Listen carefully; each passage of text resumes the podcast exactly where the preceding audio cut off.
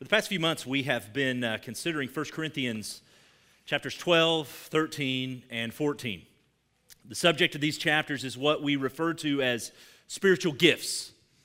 And uh, spiritual gifts, at least as we have defined them, are supernatural abilities that the Holy Spirit empowers us to perform so that the body of Christ around us might be built up.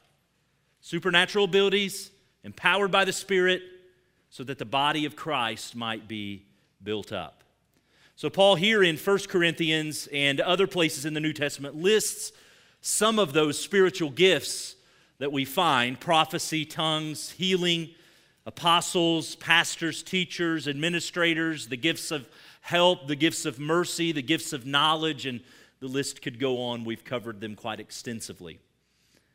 But what we have learned is that the Holy Spirit empowers every member, every member,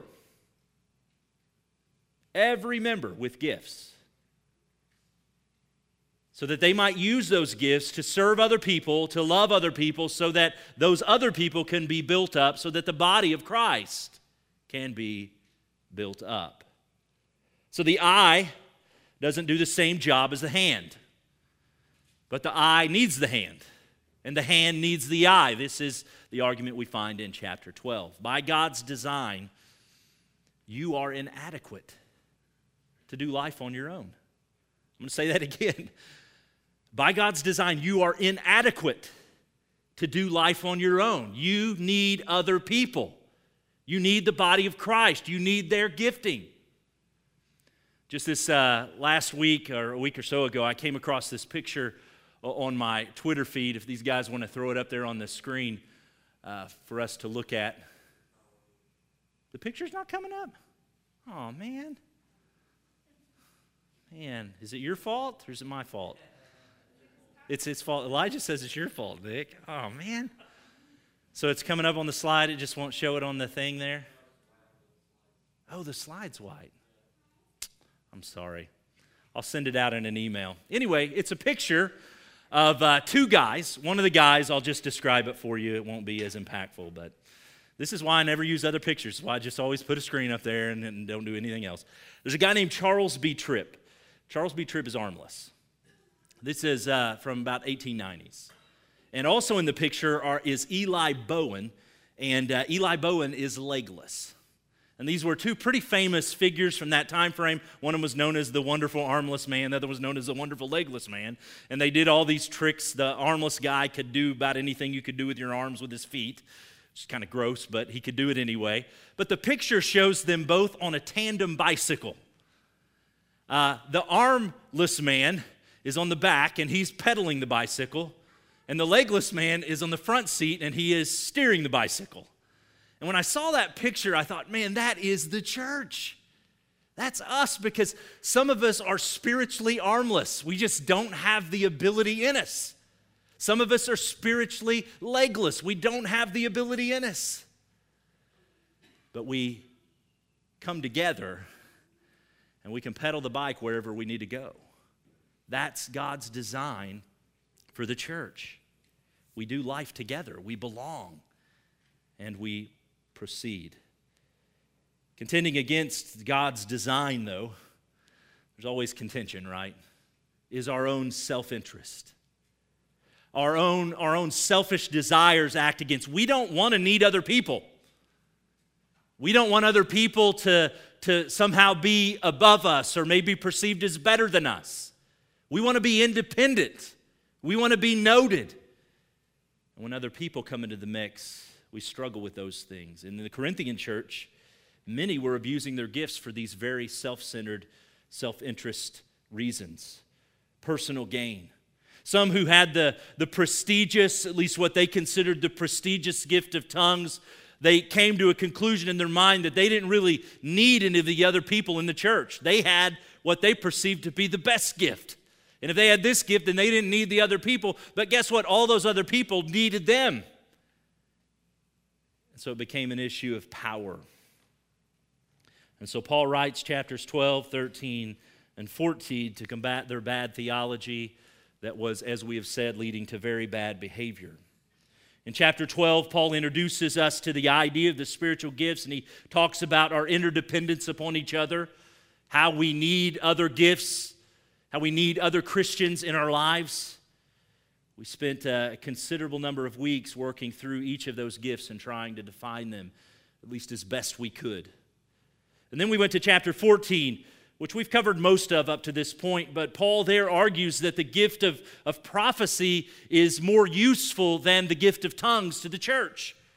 Those were the real, the juggernauts in the Corinthian church. And Paul wants them to understand that prophecy is more useful. But the real answer to the Corinthian church's problem wasn't to, to ban the exercise of spiritual gifts. Paul didn't suggest that they would even disband the church and maybe try to start over. In fact, the final verse of chapter 12, verse 31, provides for us a clue to the real answer. Here's what Paul writes But earnestly desire the higher gifts yeah, you should desire gifts. You should desire the gifting of the Spirit. You need it. Other people around you need it. But he goes on and says, But then, or he says, And I will show you a still more excellent way. So, so what is this more excellent way? What is the answer to the pride and the, the fighting and the division and the showmanship we found in the church at Corinth and that we sometimes find in our own lives? Notice chapter 13, beginning in verse 1. If I speak in the tongues of men and of angels, and I have not love, I am a noisy gong and I am a clanging cymbal. And if I had all, all prophetic power, every bit of it, and, and I understood all mysteries and all knowledge, and if I had all faith so that I could even remove mountains, but I have not love, I am Nothing. Nothing. And if I give away all I have, and if I deliver up my body to be burned, but I don't have love, I gain nothing. Love is patient, it is kind, it does not envy, it doesn't boast, it is not arrogant, it is not rude, it does not insist on its own way, it's not irritable. It's not resentful. In other words, it doesn't keep records of wrongs. It doesn't rejoice in wrongdoing, but it rejoices in the truth. Love bears all things, it believes all things, it hopes all things, it endures all things. And here's where we pick up today love never, love never ends. As for prophecies, they'll pass away.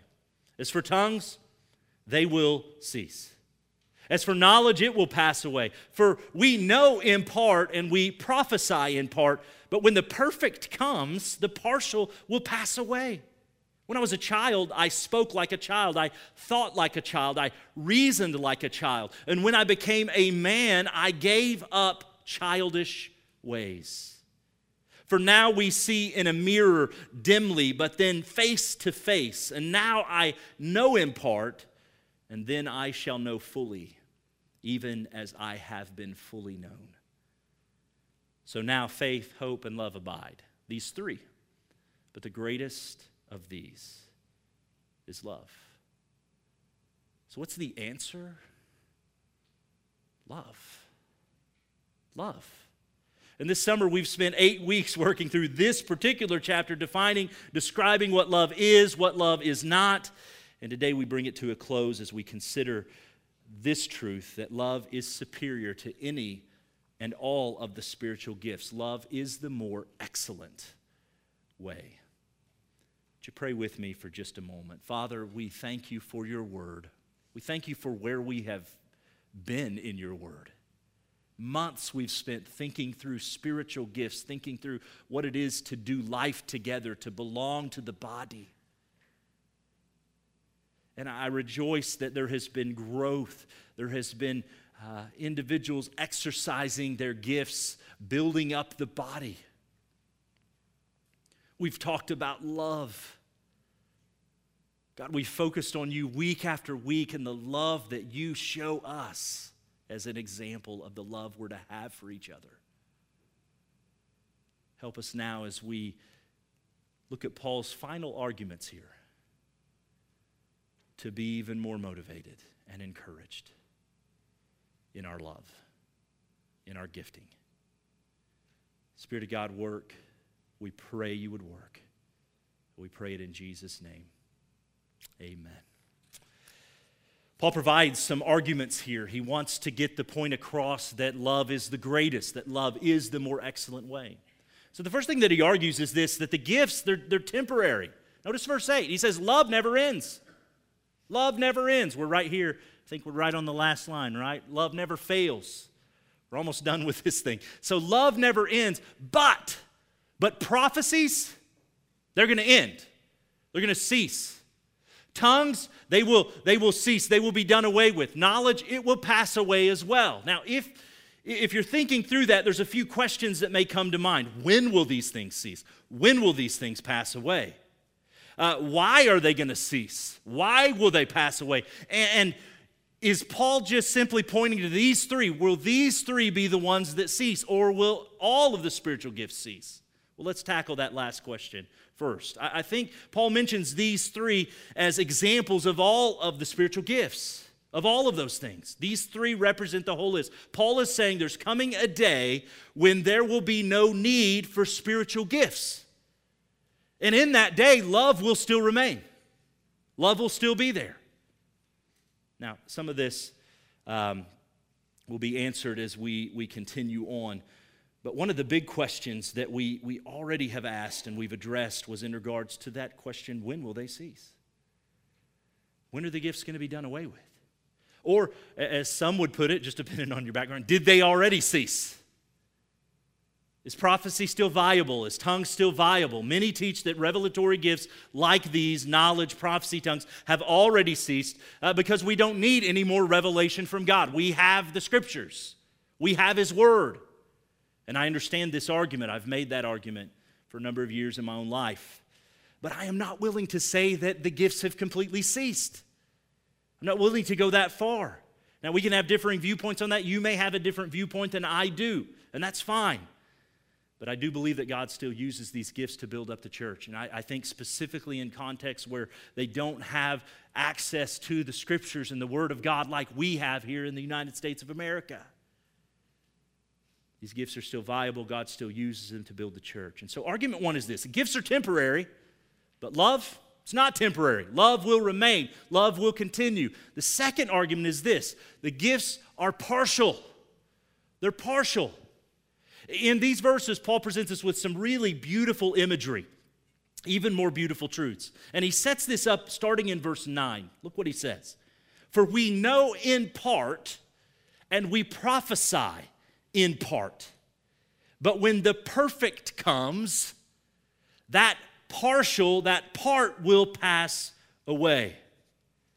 Now, from what we have already learned in, in this particular letter about the Corinthians, some of them were claiming to have full knowledge. In other words, they were saying, I don't need anything else. I have arrived at the level of wisdom that man must arrive to. I understand all things. Uh, they thought they were wise and mature. And so it's safe to say that Paul is kind of shocking them, at least their ego, by a statement like this that you only know in part, he says. And he's already said something similar to that back in chapter 8. He says this in the first couple verses Now, concerning food offered to idols, we know, and he, this is quotes, this is what they would say all of us possess knowledge. This knowledge, Paul says, puffs up, just gives you a big old head. But love, well, love builds up, love affects the whole body. And then I love this line. He says, If anyone imagines that he knows something he does not yet know as he ought to know.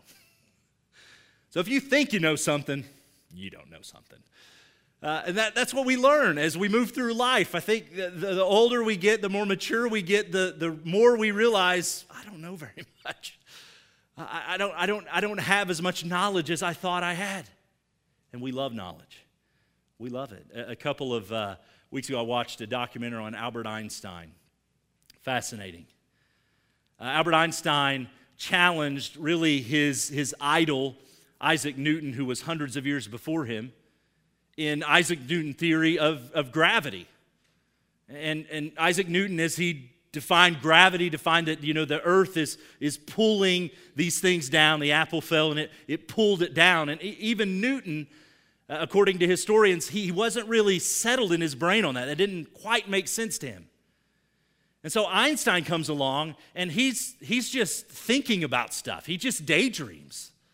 And he's just daydreaming and he's thinking about a guy in an elevator and he, he comes up with these ideas that, you know, time and space are moving together and, and that it's not necessarily gravity and things being pulled together, things are being pushed because uh, space is actually being bent by these masses. And it's all this crazy stuff that he comes up with the general theory of relativity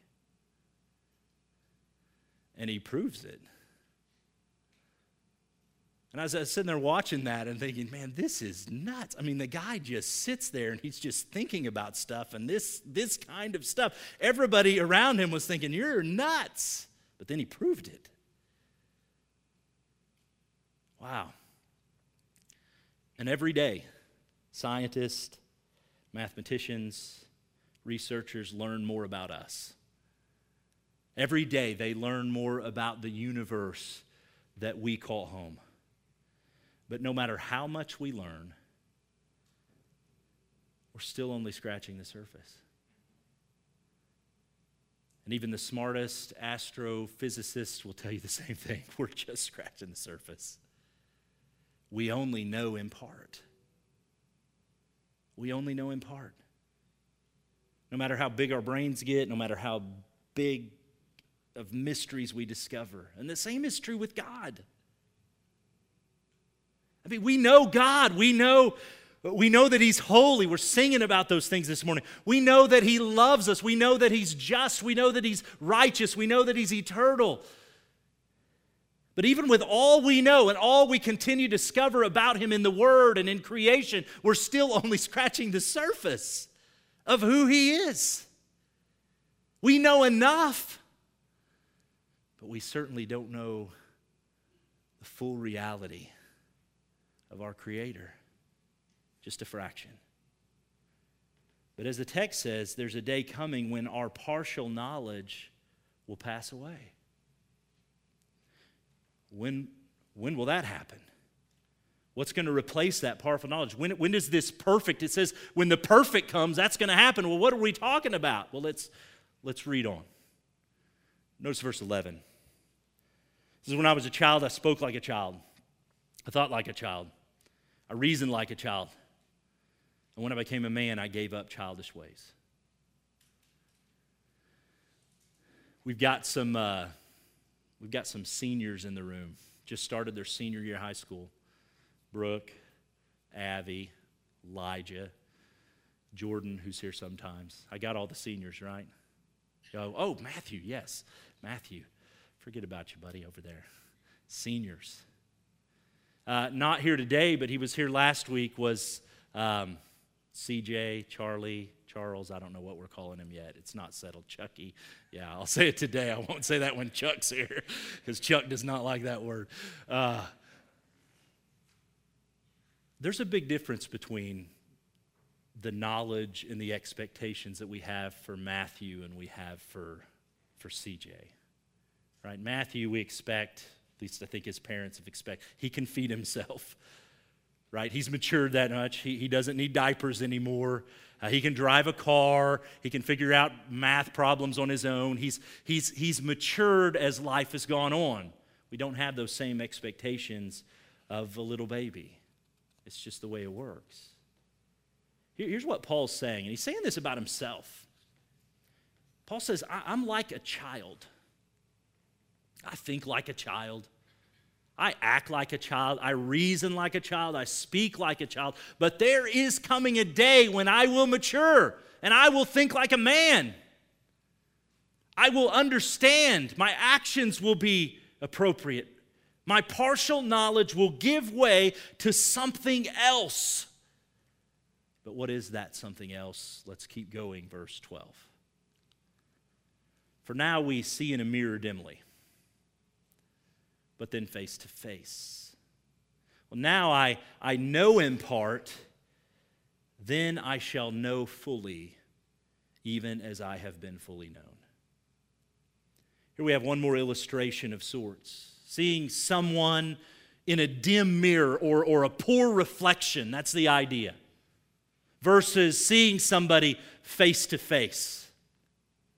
I'm sure everyone in the room has been in a, a conversation where you've tried to describe maybe it was a situation, something you saw, somebody you saw to another person, and you, you were using your words and you're trying to, to, to, to, to paint this picture. Maybe you even got a, a piece of paper you sketched out, and you eventually kind of just get so fresh you say, You just had to see it for yourself. Because words don't do it justice, our descriptions can't do it justice. This summer, uh, our family went to South Dakota and uh, saw some pretty cool stuff. Got to see Mount Rushmore, uh, the Black Hills, drove over into Wyoming and saw Devil's Tower. Uh, we saw the Badlands, Carhenge. I don't know if you've ever been to Carhenge. That's in western Nebraska, but it's a it's an exact replica of Stonehenge, but it's made out of cars. Uh, so it is pretty spectacular. Uh, and out of all of those things, there's no way that I could adequately describe them to you. Even just trying to describe the splendor of Carhenge to you, I fail, right? Uh, you have to see something like that for yourself. I couldn't, I couldn't describe for you uh, the amazing colors and just erosion of the geography in the Badlands and how ugly it is, but also how pretty it is at the same time. Uh, words don't do it justice. You have to go see it with your own eyes. You have to be face to face with certain things to really grasp, or you just won't understand. Paul is arguing that right now, our knowledge, our understanding of God, even with prophecy and tongues and all of the spiritual gifts that we have, it's still like seeing Him through a, a really bad mirror. It's just not a great picture. But one day, we'll be face to face. One day, our partial knowledge of Him, this incredible universe that He has created, will cease and it will be replaced with a full knowledge. We will know fully, just as today we are fully known by Him. That's an incredible statement. What a day that's coming. Karl Barth, theologian, he, he wrote this, and I just appreciate the simplicity of this line. Because the sun rises, all lights go out. Hmm. So, when are we going to see him face to face? I believe what Paul has in mind here is the establishment of the kingdom, the return of Christ, what Scripture refers to over and over as the day of the Lord. We just sang about part of that. We sang Revelation song, which is a, a, a picture that we see in Revelation 4 and 5 of us around the throne in heaven. What an incredible experience. Now, this doesn't mean that our gifts are useless. Right now, our gifts are very useful. They give us the partial knowledge of God that we have. They give us the ability to build up and know more. And I'll take that over nothing, but one day we will see Christ face to face and our gifts will be obsolete. That's Paul's argument. Tongues aren't even going to matter, Corinthians. Be like a rotary phone. How many of you have a rotary phone? Right? They're obsolete or like a, a VHS or beta, you know. I mean, we, we just don't, that stuff doesn't even hardly exist anymore.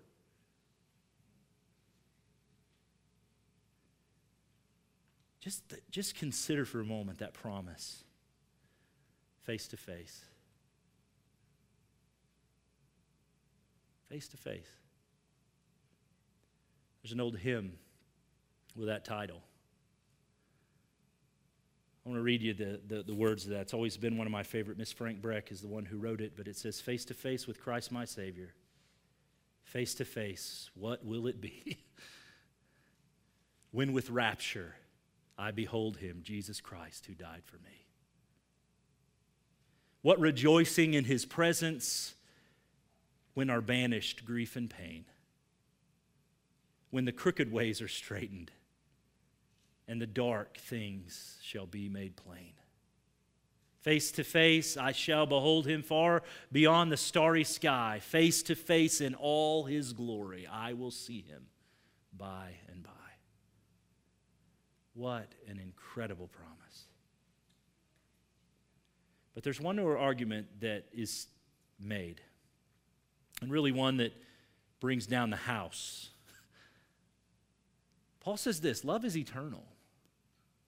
See, the whole point of this section is to prove that love is greater than spiritual gifts. And so we, have already noted that spiritual gifts, they're temporary, they're only partial. But what Paul argues now, in contrast, is that love is eternal. It's, it's full, it will last forever. And so he says, So now, faith, hope, and love abide, these three. But the greatest of these is love.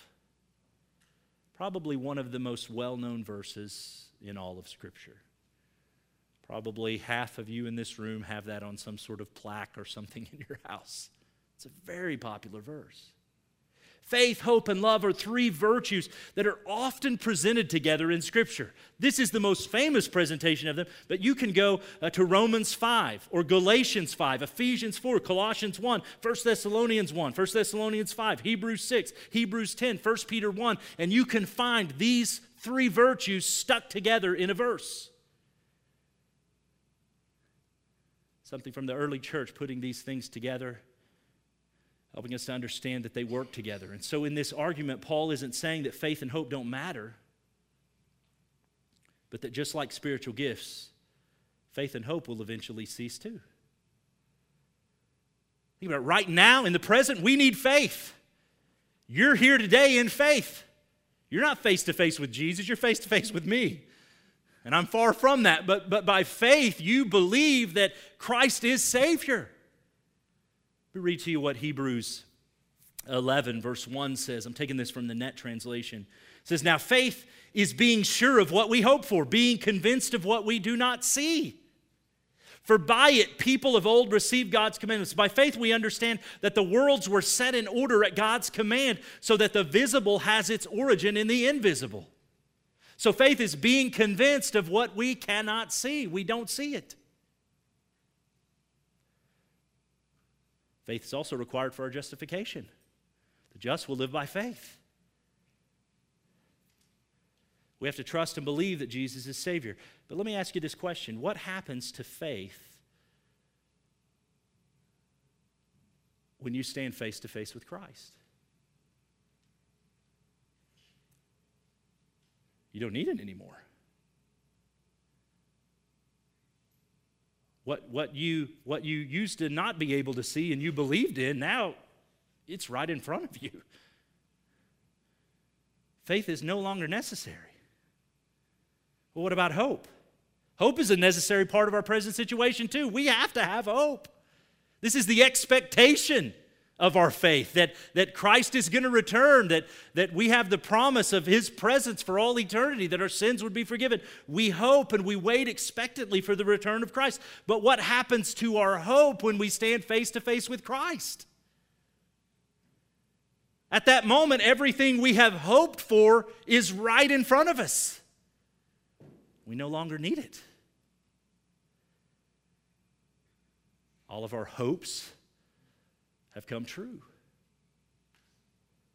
What about love? Well, we've just spent week after week discussing the necessity of it, the necessary role that it's meant to play in our relationship with God, with others. In fact, when Jesus was asked, What's the greatest commandment? he said, Deuteronomy 6 says, Love the Lord your God with all your heart, soul, mind. Leviticus 18 says, Love your neighbor as yourself. He said, The defining quality, the defining characteristic of my disciples will be love, the love they have for one another. But what happens to love when we stand face to face with Christ? Nothing, it continues. Love never ends. Love never fails. faith, hope, prophecy, tongues, knowledge, all of it will cease, but love will not. It is the greatest of these. But what exactly makes it the greatest? Well, some argue that it's the greatest because it's eternal. It outlasts faith, hope, outlasts spiritual gifts. And I believe that is one of the correct answers. It is the greatest because it doesn't go away. But love is also the greatest because it describes so well for us the character of our God. John just put it flat out there for us in First John God is love. It describes so well his, his motivation for rescuing us from our sin and from ourselves. For God so loved the world that he gave his only begotten Son. And love is the only thing, the only thing that can, can hold a ragtag group of people like us together. It's the only thing strong enough to keep us focused on our, our purpose of knowing Him and making Him known.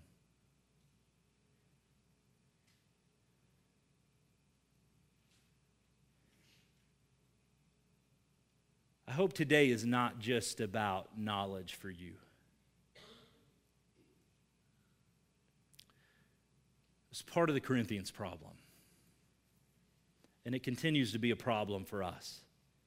Will today be about gaining more knowledge, or will today be about uh, a commitment, repentance, a change in my life, in the way I live?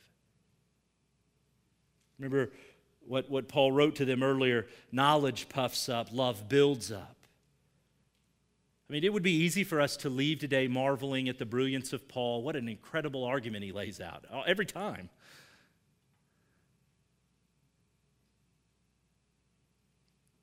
Or will we leave humbly, repentantly, more like Jesus?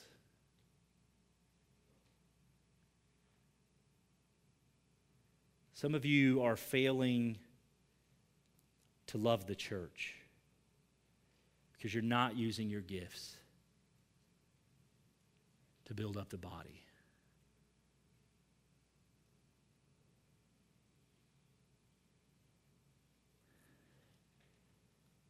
The Spirit of God has empowered you to serve, to love, to build. And you're not doing it. Kind of on the sidelines. Maybe not in the stadium, I don't know. And that's not love. It's love, but it's a self love. It's not a love for others, it's not a love for the body. Find ways to serve other people you're struggling still and trying to figure out, I don't know where to serve, I want to I wanna build the body, I want to engage, please come see me. Talk to Dustin, talk to Chuck, our, our deacons, and we'll help you try to find a position, a place, somewhere to serve, someone to serve, so that you can use your gifts to build up the body. Love demands that of us. Love works, love acts. Love leaves heaven and puts on flesh and, and comes and lives and dies. That's what love does. Some of you are failing to love because you're you're you're refusing to repent. Your self-interest is in the way, your arrogance is in the way, your impatience is in the way, all of these things that we've described and said, love is not this, love is this, and you're still living in what it is not, and you're saying, I don't want to change. I don't want to confess my sin to God. I don't want help. I want my list.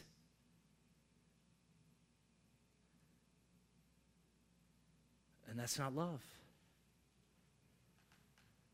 You're called to love, repent today. Now, there may be some here today who uh, you're failing to love because you don't really know what love is. You never really experienced it. You don't know the love of God that we're even talking about this morning. You, you can't love because you don't know love. And I want to I want to tell you about it for just a moment. Here's what John said Beloved, let us love one another. Love is of God. And whoever loves has been born of God and knows God. Listen to this. Anyone who does not love does not know God because God is love. And in this, here's, here's how we know the love of God. In this, the love of God was made known to us that God sent his only Son into the world so that we might live through him.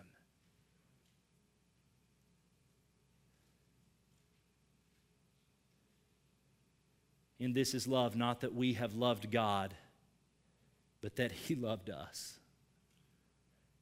And he sent his son to be a propitiation for our sins. Beloved, if God so loved us, we also ought to love one another.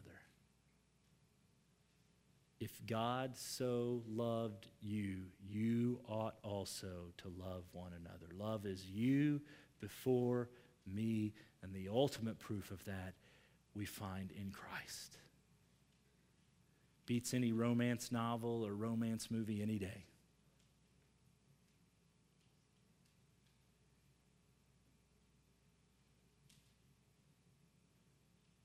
What decisions will you make about love and the way you love others? After all, it is the greatest. It's the greatest of these. It's the most excellent way. Would you bow with me this morning?